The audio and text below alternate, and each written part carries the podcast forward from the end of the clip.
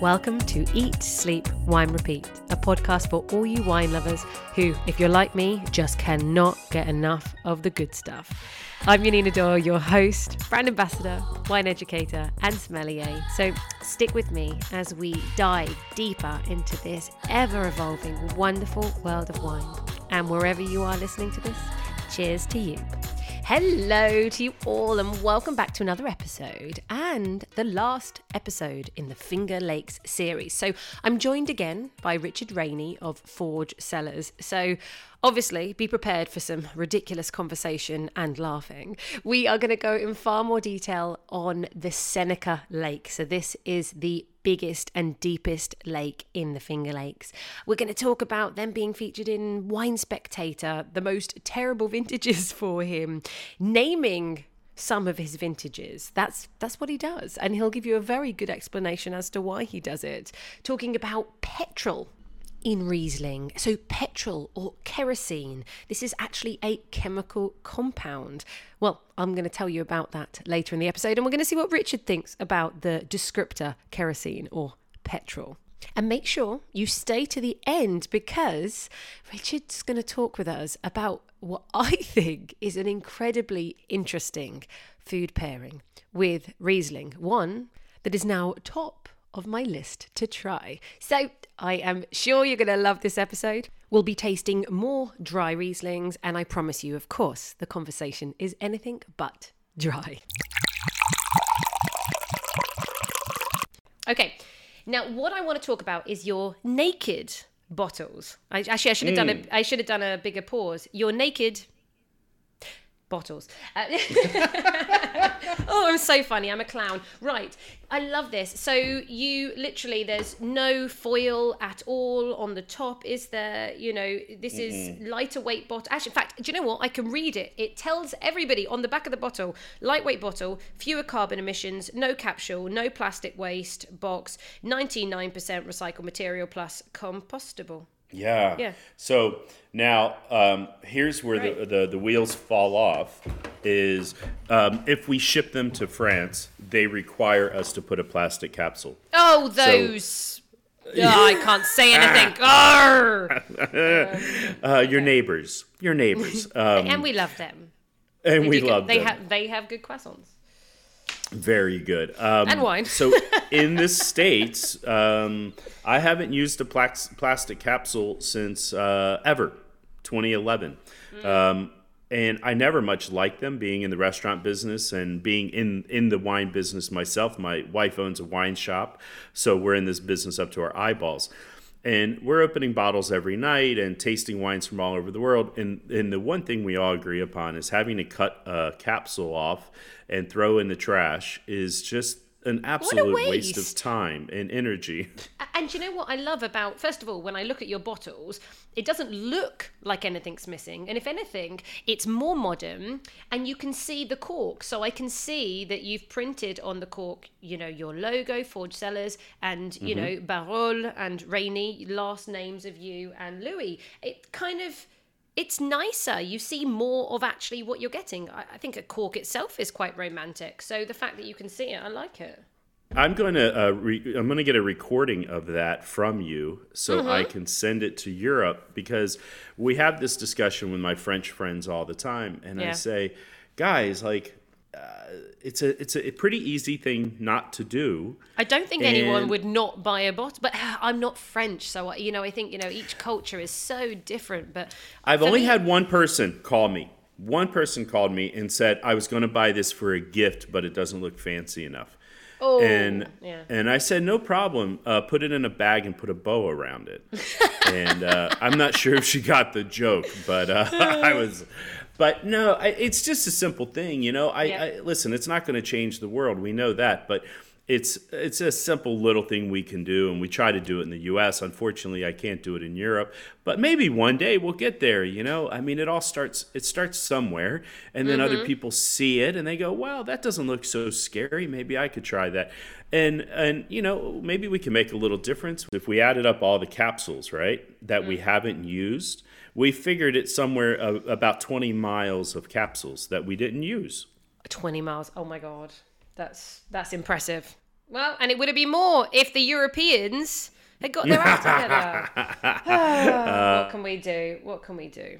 So tell me, tell me about you ending up in the Wine Spectator's top 100. How was that? Oh yeah. Oh, it was good. I mean, it's always good. The press is nice. I, I like uh, James Molesworth. He's uh, he's a very. I think he's a great writer. Um, but uh, it was good for the region. You know, uh, the first time was in 2015, and then the second time was the 2018 vintage. And uh, oddly enough, it was 31 both times. But listen, we're a small region. We're all connected. And so when one of us uh, gets a bit of good press, it helps us all.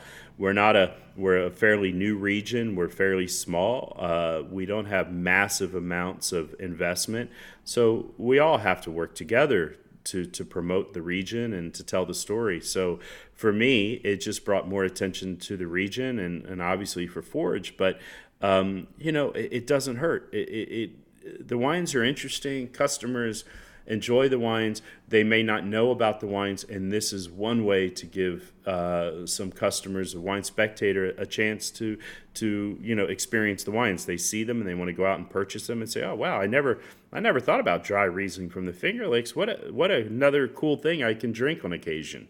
It was great. And wasn't 2018, which you said was the the last feature, wasn't that like a horrendous vintage for you? Oh my god. I'm still I mean I'm actually still in therapy for 2018. what uh, happened? It was just uh, we had this like once in 300 year rainstorm that parked itself on the east side of Seneca Lake, oh. and I think it was 10 or 12 inches, something ridiculous in one day. And so um, it was really hard on the vines. The vines just got poor things got beat up, and mm. um, so you had a couple of choices. You could either pick very early and be very conservative, or wait, and which we did. And uh, we we pushed the boundaries. Uh, I don't really want to do that again anytime soon, but you have an expression of Riesling that that frankly is is you know it's from another planet. It's it's quite uh, exotic and Asian five spice and gingerbread, and uh, it was really wild. Um, so it's it's got a lot of the the kind of the aromas and the feeling you would associate with a dessert wine, but it's bone dry. So it's a really mm. crazy intersection of aromas, and every time we open one, we giggle because this was uh, this was this was naughty you naughty survived. wine. You survived. Yeah, we survived. Yeah, oh, absolutely. So what we haven't touched on is mm-hmm. uh, Seneca Lake itself. So this is the biggest lake. This is where you are. So can you tell me a little bit more, and everyone listening, why Seneca Lake is different from, well, I guess the other two lakes, because as you've already mentioned, all the other little lakes, you can't really grow grapes, so it's very difficult. So, how does Seneca Lake differ from Keuka and, um, well, they, they sound so similar, don't they? From Keuka and Cayuga. yeah. yeah, so you have Cayuga and you have Keuka and then you have Seneca, which yeah. was all part of the. These are the names that were part of the the Iroquois nation, the natives that were here. Mm-hmm. Um, so this the the lake Seneca Lake, let's call it you know 38, 40 miles, depends who's measuring long. And and it is it's deep you know it can be uh, nearly 620 feet deep mm-hmm. in its uh, deepest area and about a mile and a half wide. And this was uh, created so what you had was this thing called the Great Upheaval, where it dumped all the water off of this area to the north into the Great Lakes, uh, which are very, very important for the Finger Lakes. Without the Great Lakes to the north, Lake Ontario, they're the big, big buffer for the cold air coming from Canada. Without, without them, it doesn't work. And then we have Seneca Lake, which uh, is the final piece of the puzzle that allows us to grow grapes here. Now, um, Seneca Lake is, is very deep, long, a massive body of water. Um, and it gives us protection, um, a, a, nice microclimate within about one mile around the edge of the lake. Mm-hmm. And here, the glaciers also, when they receded, uh, left a lot of stuff. So, you know, when the Canadians come and, and we have these rocks that are not from this area, I always tell the Canadians, if you want to take these back with you, you can, because they're they're more related to to Canada. So so we have that. So when the glacier receded, you have these deposits of gravel and sand and rock. But then in addition, you have the uh, above the lake um, have all the water and the material that tries to find its way down, down the slope to the mm-hmm. water.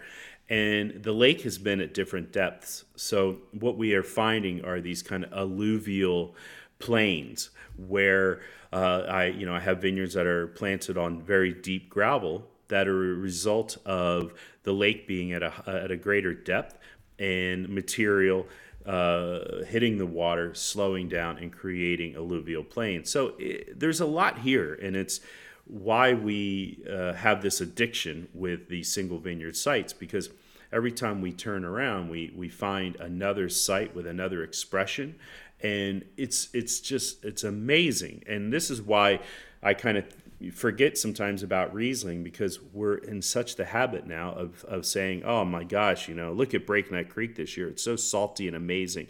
Oh gosh, how about Railroad? Once again, it's full of apricot. And this mm-hmm. is how we, we think about everything because there, there's so much here within these eight miles to experience. So Seneca Lake is just uh, it's really an interesting place to make wine, and it's so it's right on the cutting edge of where we can make wine in the northern hemisphere. Okay. Do you think then that Seneca Lake, because it's the the biggest and the depths of water has changed so much, it has mm. actually the most variety of soils compared to say the other two lakes? Probably the most access because of the slope. Uh, mm-hmm. In other areas, you have you know cliffs so you have these cliffs that you know don't enable you to have really access down to the lake. So maybe that would have a, a you know something to do with it. But hey, listen, here's the other thing: uh, we're so young, right? This is mm-hmm. a region that's just over slightly over hundred years old, 120 years old for growing grapes.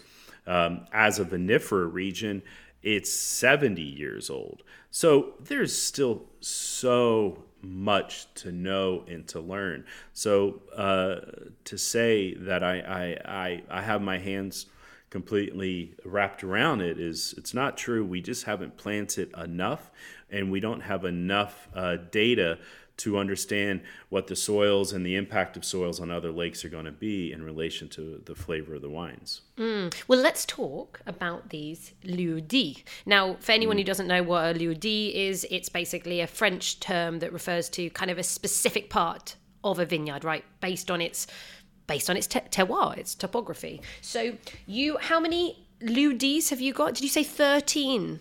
Or 13 in wines 20, were released? Yeah, in 2020 we made uh, we we made 13 different single vineyards and then classique. Like I, t- I, I need it. therapy. I need therapy. I really do. Don't we all? Well, okay. we we haven't got time to talk about all of them, but what we could do is talk about the two that I happen to have in front of me. Mm. So let's go for the Breakneck Creek Vineyard, which everybody, Ooh. the bottle says Alpine Meadow, Quince and defined. So I'm rather excited about this. And I can tell everybody already it's on gravelly silt loam and shale. It's that shale, everyone, if you're going to remember one soil, it's shale. On 784 yes. feet elevation, west facing. Mm-hmm. And you've even put the harvest date, October the 15th. Thank you for all that information. I actually really appreciate having all that super simple tasting notes rather than just you know a huge paragraph of absolute nonsense and then i love the fact that you've actually given me some some site specifics as well. So let's get. Should we give this a go? Do you want to tell me whilst I'm having a little was, sniff? Yeah, a little whirl. Well, swirl. I think. Um, so about the tasting notes, you'll notice the last word defined. What the hell does defined Ooh. mean? This and, wine.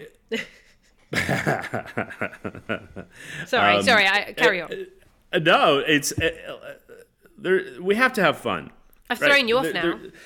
Oh no, no! I n- throw me off. No, a little bit maybe.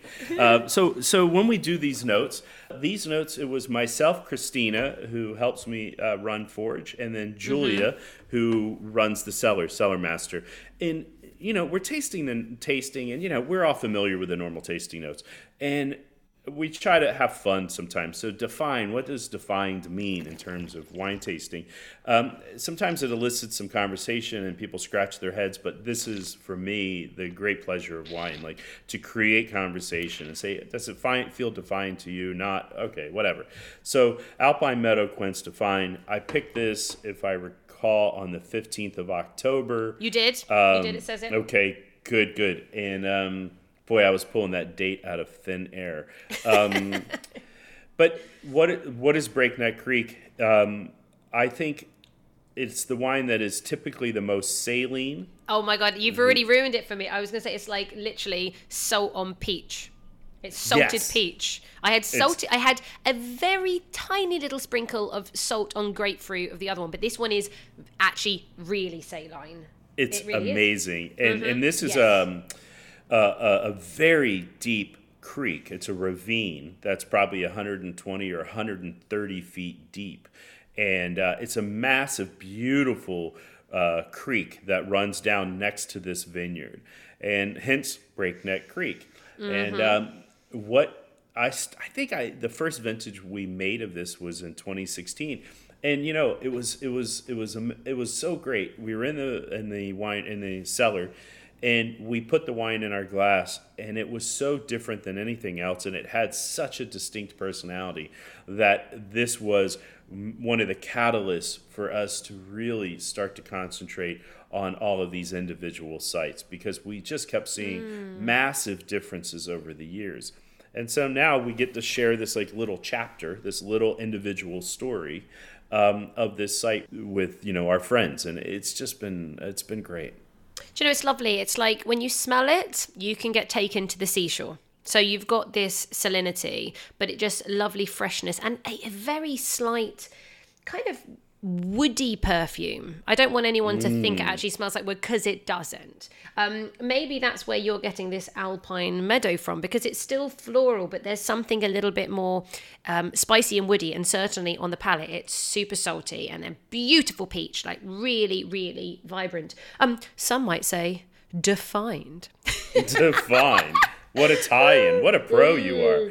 Uh, yeah, it, it, it, you you feel you do always taste a bit of the the earth.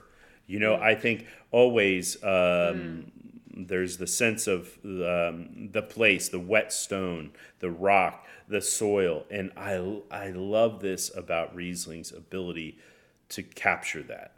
Mm. I have to say, so far compared to the the first wine we tried and this one, there's no petrol or kerosene, which is often very classic of Riesling. Thank, Haven't no, picked that up. It's, te- mm. it's terrible. I hate that description. well, um, but it, it, it, but it is definitely something that is found in Riesling sometimes. Agreed.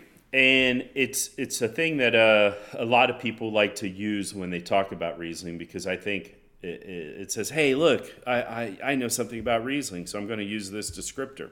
Yeah. And, and and you go great because we need more people talking about Riesling and appreciating Riesling because we all love it, but then a lot of people don't drink it because they've had uh, inconsistent experiences with the understanding of what was dry and what was not, mm. and it's it's a bit of an issue in the world of Riesling. You have this amazing uh, category of just brilliant varietal, but there's the the consumer doesn't know if it's going to be dry or sweet most of the time, and that's that's yeah. what's very difficult in the U.S. Yeah. Uh, and so that's that's we can have another podcast just about that. Um, but for me, uh, what we find in these wines often is honeycomb. You know the the the, the yes, the sweet sort of yeah. The, yeah, the hard, so we find they get stuck in your teeth, but that get stuck in your teeth, right? And so we find more, uh, you know, beeswax and honeycomb mm-hmm. than we would say than we want petrol or, or these aromas. And yeah, I think okay. sometimes the people will kind of confuse them, you know, which is understandable.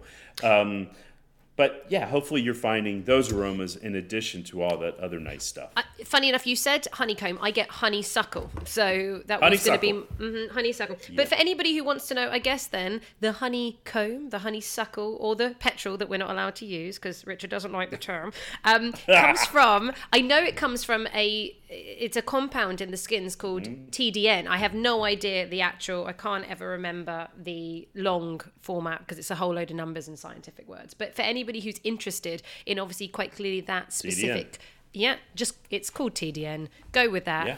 Give it a little Google and you can see whatever the uh, long, long the the full name is for it but that is actually where you get that characteristic but okay uh, this is absolutely stunning now unfortunately i don't believe it's currently in the uk boo but for everyone listening in the us i think you you are selling this is this 25 26 dollars uh, in the U.S., yeah, give or take twenty six dollars. Mm-hmm. So not much. I mean, it. This isn't. I don't think this is necessarily hugely better than the classique, but I think it is more interesting. Yes, and and definitely, definitely, and that's the idea. The classique is the value. The classique mm-hmm. is, and that's on that's that's intentional it's intentional so that uh, restaurants can pour it by the glass and we yeah. can expose people to these wines. Um, and so it's it's one of the great values and um, the the really the wines are should be more in this price category as the single vineyards as the production costs are very very high. Um, but don't tell anybody I told you that classic is always the best value. Mm, nobody, nobody pay attention. Well, actually, in UK we can only have this classic, so I guess maybe lucky us. But actually, a quick question about America and Canada. Yeah. In terms of like volume, production of Riesling, because I know Riesling is the main or key variety actually in Finger Lakes. Mm-hmm. Where does it mm-hmm. come in terms of growing in America or Canada? Do you know what what place it is? Uh, if I don't know, I can make something up that sounds oh, fairly legit. Go, let's go with that. no, no, no. So let's let's put it in perspective. Um, I love Ontario, which is uh, Niagara mm-hmm. area, mm-hmm. Niagara Escarpment. Uh, the Canadians, by law, have to be lovely people. They're so nice and so kind. by and law. So by law, yeah, it's not often talked about, but it's the truth. So okay. we go. We often go there. My wife and I will go there if we need a quick getaway. We'll either go to Montreal or we'll go up to Niagara. And mm-hmm. Niagara for me is about a three hour drive if the border is is is well number one if the border's open but number two if the border's not backed up. So a, a, a pretty quick drive. A mm-hmm. lovely area great architecture great food scene and really good wineries. Um, up there i think the last count i heard for riesling was they made around 400000 cases Mm-hmm. And in the Finger Lakes, we're just shy of 250, maybe 240,000. Okay. Mm. So they make a bit more up there than we do, in fact. Uh, but if, yeah, if your listeners, I mean, it, it's a good region to vi- visit. I, I, like it up there a whole bunch. It's uh, it's very pretty and a good food farm to table scene. Uh, some really nice wines and, and some nice countryside as well. We talked about actually Ontario just a few episodes ago, so you don't need to big up them. Everyone knows about that. We need to bring everyone back to Finger Lakes. so, so like I was saying, I wouldn't go to Ontario. I wouldn't go to Ontario if you paid me. Ugh, gross. a bunch of mean people up there too. They're terrible. All they care about is hockey. Mm, mm, I hear by law they have to be mean. That's what I've heard. anyway, but who, who, knows? Who knows? Um, okay, so they probably are number one. And I guess then in America, you're so I would imagine you are number one, right? Because you can obviously get amazing Riesling in Washington as well. But I'm sure that's got to be smaller than, than what you're doing. It's. Uh, I think Washington is probably bigger because they have oh, bigger plantings. Yeah. and and yeah there's a couple big big plantings out there that are it's a completely different idea you know as far as the wines go that's for sure. Yeah. Um, and so uh, yeah well, I, I would think there's some big big plantings still on the west coast you know. Okay. Well anyway yeah just let's bring it back to Finger Lakes. So let's go yeah. to the other one I have, the other single vineyard, which is the Leidenfrost vineyard. Ooh. Yeah. Okay. Again, Saddle everyone. up. Yeah. Oh, Saddle oh, up. okay, okay. Now these are all 2020, which I hear you've named. Hang on, what did I write down? Vintage of the Sun. yeah, it's, it's, it sounds funny when you say it. I don't know, and when I Oh. say it, it sounds it sounds really serious. But when you say it, I go, "Oh my god, who in the hell came up with that?" You say it. You say it. You say it then. Let's see. It's, what what, what is twenty twenty? It's it's vintage of the sun, oh my god, that's so serious. Absolutely. right? Um, yeah, yeah. I No, I my believe you. Face on. I believe you. Uh, Um, so, well, I think you know you want to know where it came from. Why vintage of the sun? Um, what we do, or what I do now, last few years, for me, the the vintage always signifies something. And in 2018, it was you know peach, fresh, juicy, right before it falls off the tree, peaches because of the vintage. 19 was all about these kind of mineral and wildflowers. It was a vintage very Okay. much of the vineyard of the earth. And then 20, um, you know, 20 came and, and COVID was raging and, and my team couldn't come, you know, Louis couldn't come from France and uh, we, it was just myself and Julia here. And I said, Mother Nature, if you could just do me this favor and give Do me a solid. really do me a solid, Eh, give me a good vintage that is dry, relatively disease free, and make my picking life easy, I would really appreciate it. And she did. so you were like, I don't mind a bit of disease. You weren't even saying like I want disease free. You were just like a little less disease, which actually is really fair. That's a really fair. Right? Ask. I'm reasonable. I'm reasonable. Mm-hmm. totally. And she she delivered. She gave us a great vintage and it was a vintage of the sun. But, you know, it was really great because everybody had to be outside around here. So you had all these wineries that you know, didn't have outdoor seating, so they cobbed together whatever they could to put people outside. So, f- uh, for a host of reasons, I mean, not only viticulture, but it, it allowed a lot of people to survive. I'm quite convinced because people could sit outside and still drink wine and they had their social distancing and so forth. So it helped us on many, many fronts. But um, so it's it's a vintage that you really do feel the sun. Now, over time, I think this initial I call it kind of baby fat, the the the, the influence of the vintage will fall away and then you will really feel the mineral and the salinity over time. This has been my experience. So uh, vintage of the sun. Okay, right. Well, I love that. I really do. That was a really good story, actually. Now, I'm excited because the description on the back, everybody, is lemon verbena. Actually, that sounded terrible. I didn't. Hang on. Let's try again. Lemon. I, I don't know what. What am I doing? Le- I'm trying to be too posh now. Le- this is ridiculous. Lemon verbena, lavender, intense. Okay, I love it. And this is on Lordstown Channery Silt Loam over Shale. I have never heard of Lordstown Channery Silt Loam. What the hell is Lordstown Channery Silt Loam? It's uh, do you it sounds very it sounds very English, doesn't it? It does a little Like- bit. Like something from Bridgerton. Yeah, it sounds Mm-hmm. as if it should be like a, uh custom shirt company on like Savile Row or something. Lordstown. Yeah. Uh, I'm going to get my button down from Lordstown Channery. Mm-hmm, um, It's uh, it- it's really almost inconsequential because there's very little of it. It's mostly Okay. shale. Okay. It's mostly shale. Uh, I mean, there's probably six or eight teaspoons of this uh, Channery silt loam on this slope. I mean, it is so shaly there. It's a great, it's a magnificent site. Um, my buddy uh, John Leidenfrost, who is just he's a true uh, cartoon character. He's amazing. He has hands uh, that are like baseball mitts. Uh, I think he's about he's about 80 right now, and he, he works still every single day of the year. He's Oh, a good for him. brilliant, brilliant person, and I love him. And uh, this site is magical. It's it's steep. It's very difficult to farm, and Mm-hmm. it makes wines. Uh, if we had to give it a Grand Cru, a Premier Cru, a village level status, this probably is a Grand Cru. It's a wine that's made for aging, that will develop over time, that will give lots of uh, lots of pleasure, but Here's the thing I want you to pay attention to is the mid palate and the length.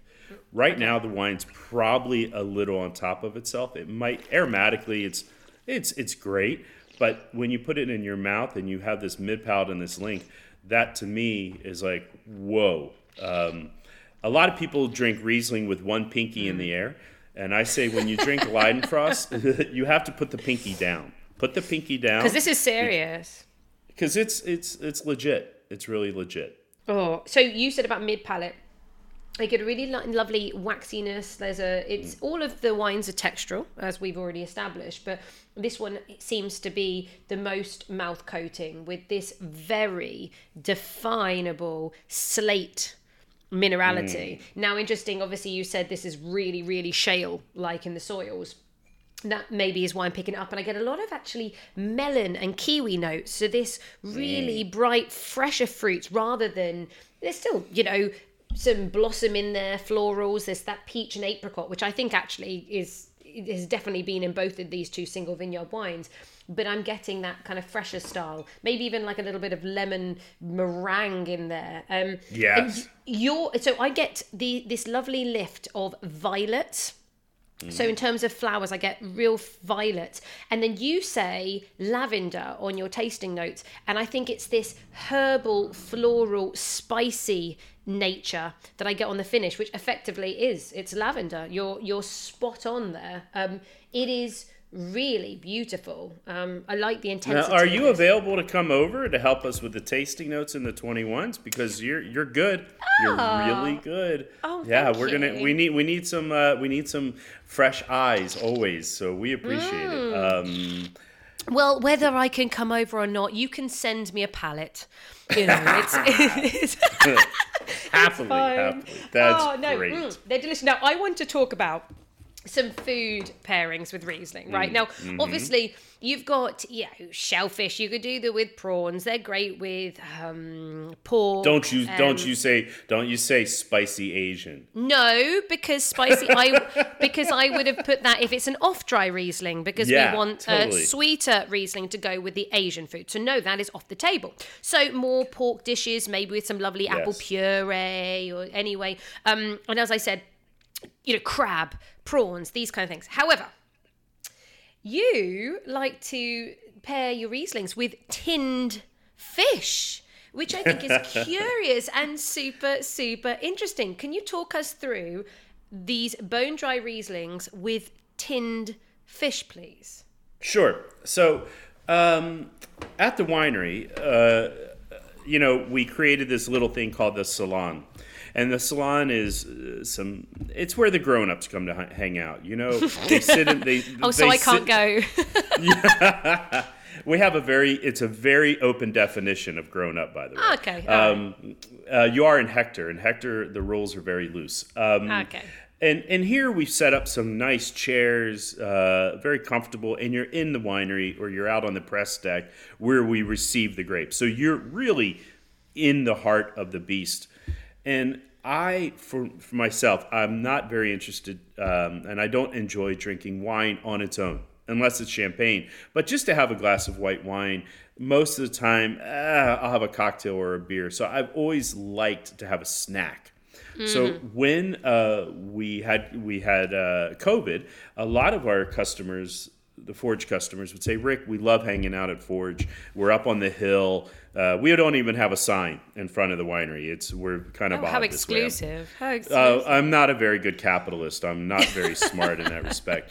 So it's a big black building up on top of this hill.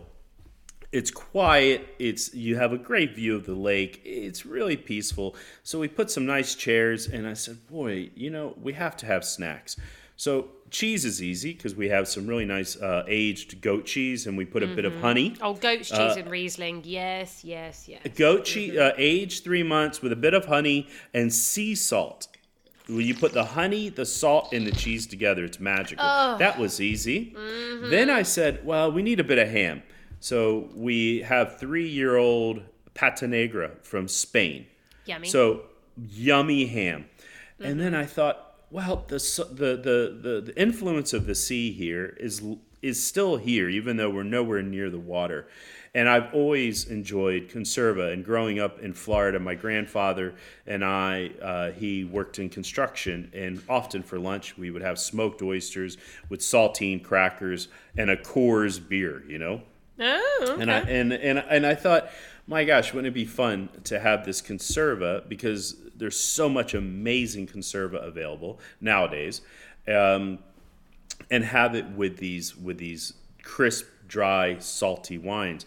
And so we started playing with tasting a bunch of different conserva from all over the world, and the fattiness of the oil the fattiness of sardines or anchovies or, or shellfish uh, work so incredibly well with this salty, fresh, dry white wine.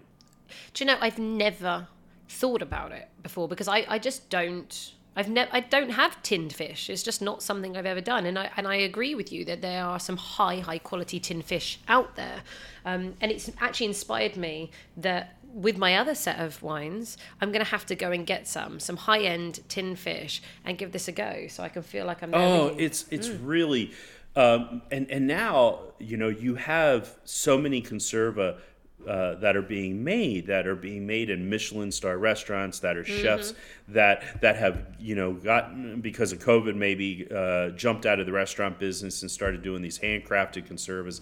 I mean, we have stuff from Washington, from Canada, from France, from Spain, from Portugal, uh, Denmark. I mean, there's it's it's and what's great about it is it's it's the fish at its peak you know so it's mm. when the fish is abundant are when they are harvested and canned. So you're getting the freshest interpretation unless you went right to the market and you cooked it that day. So it's it's a hell of an interesting thing and you can crack open a very good can with some crackers and a good glass of dry wine and and it's a meal. It's lovely Well, I would say thank you for bringing that to me because it's just not something that has ever been uh, on my radar. So thanks for that. Appreciate that. well i'll give you a list of recommendations Oh, perfect. Please do. Now, just to finish off, obviously people can come and visit you, but they Mm-hmm. might not be able to find you. Because there's no sign. it's right? GPS. GPS. okay, come okay. on. So people need to go to the website, get your I was going to say postcode, but you obviously call it probably something else in America. Your Oh, what do yes, you- zip what do code. you- zip Yeah. code. That's it. That's it. Take your zip code. Um, and I don't know why I said it with that voice because that wasn't. Even I think you were. I think you were. I think you were trying to mimic me right then. Wait, I hang on. think you- that like was your zip zip code. No, I can't do it. in code. Zip zip code. anyway, uh, moving on from that. So they put the zip code in. They will come to you. There's obviously the salon where they can drink some wine. And eat some sardines, maybe. Uh, then Mm-hmm. Sure. you do winery tours.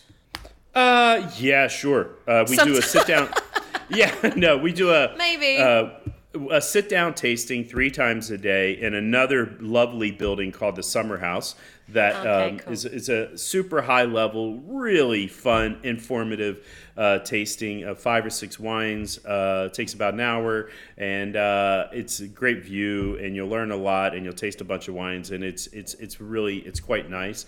Uh, we call that the classroom and then they come to recess. Recess is the salon. So uh, it's a Love it's a one two one two. You come and you get some learning, and then you come down and you have some fun, all in one fell swoop.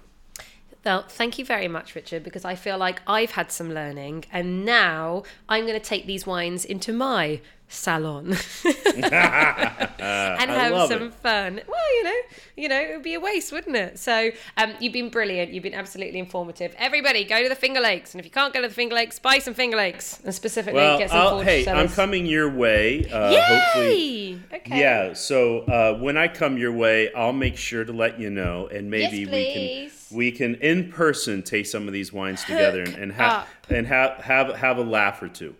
Absolutely. That sounds like a plan. Well, let's not make other people jealous. Let's stop recording now so we can plan it without people listening. They'll be following Thank us. you. You know, we won't tell them where we're going to be. Right. Thank you. I'll speak to you soon. Take care. Lovely. Take care. So that is it with Richard Rainey. But I wanted to clear up something where we didn't fully clarify statistics on Riesling grown in America. And of course, I quite clearly embarrassed myself by even assuming that Finger Lakes would do more than Washington. If I was actually using my brain, I would realize how large a region Washington state is over on the West Coast. So just to give you guys some statistics, In Washington state, first of all, it's the second largest wine producing state in the US. So, yeah, should have figured that one. Over 60,000 acres of vines are planted there, and 5,307 of those acres are Riesling. Now, just to compare acreage, New York State, that's the whole of New York State, only has 35,000 acres, and Finger Lakes specifically is 9,393 acres. So when we're looking at that one region, Finger Lakes, I was shocked to realize it's just a sweet 849 acres planted to Riesling. Well, now when you go and get yourself a bottle of Riesling from the Finger Lakes, you know how special it really is. Now, keeping on the food theme, as Richard has really inspired me with that conserva and Riesling pairing, I have found a quote from Clifton Fadiman. So he is an American author, radio personality, television star. And he said, If food is the body of good living, wine is the soul. Yes, it is. Thank you, everybody, for listening. As always, do make sure you have shared the podcast with your wine loving friends. Have you subscribed? Have you liked it if you can? And if you're listening on Apple Podcasts, as I always say, I'm sorry, repetition, repetition, repetition, it really helps the podcast become more discoverable. So do leave me a little review and maybe some five stars. Thanks. Uh, I will see you again next week. I will be talking about viticulture. Have you ever thought about all of the different elements you need to think about if you were going to plant a vine and all the different aspects that could affect that vine's growth? Well, I'm going to go through it all next week. So until then, cheers to you.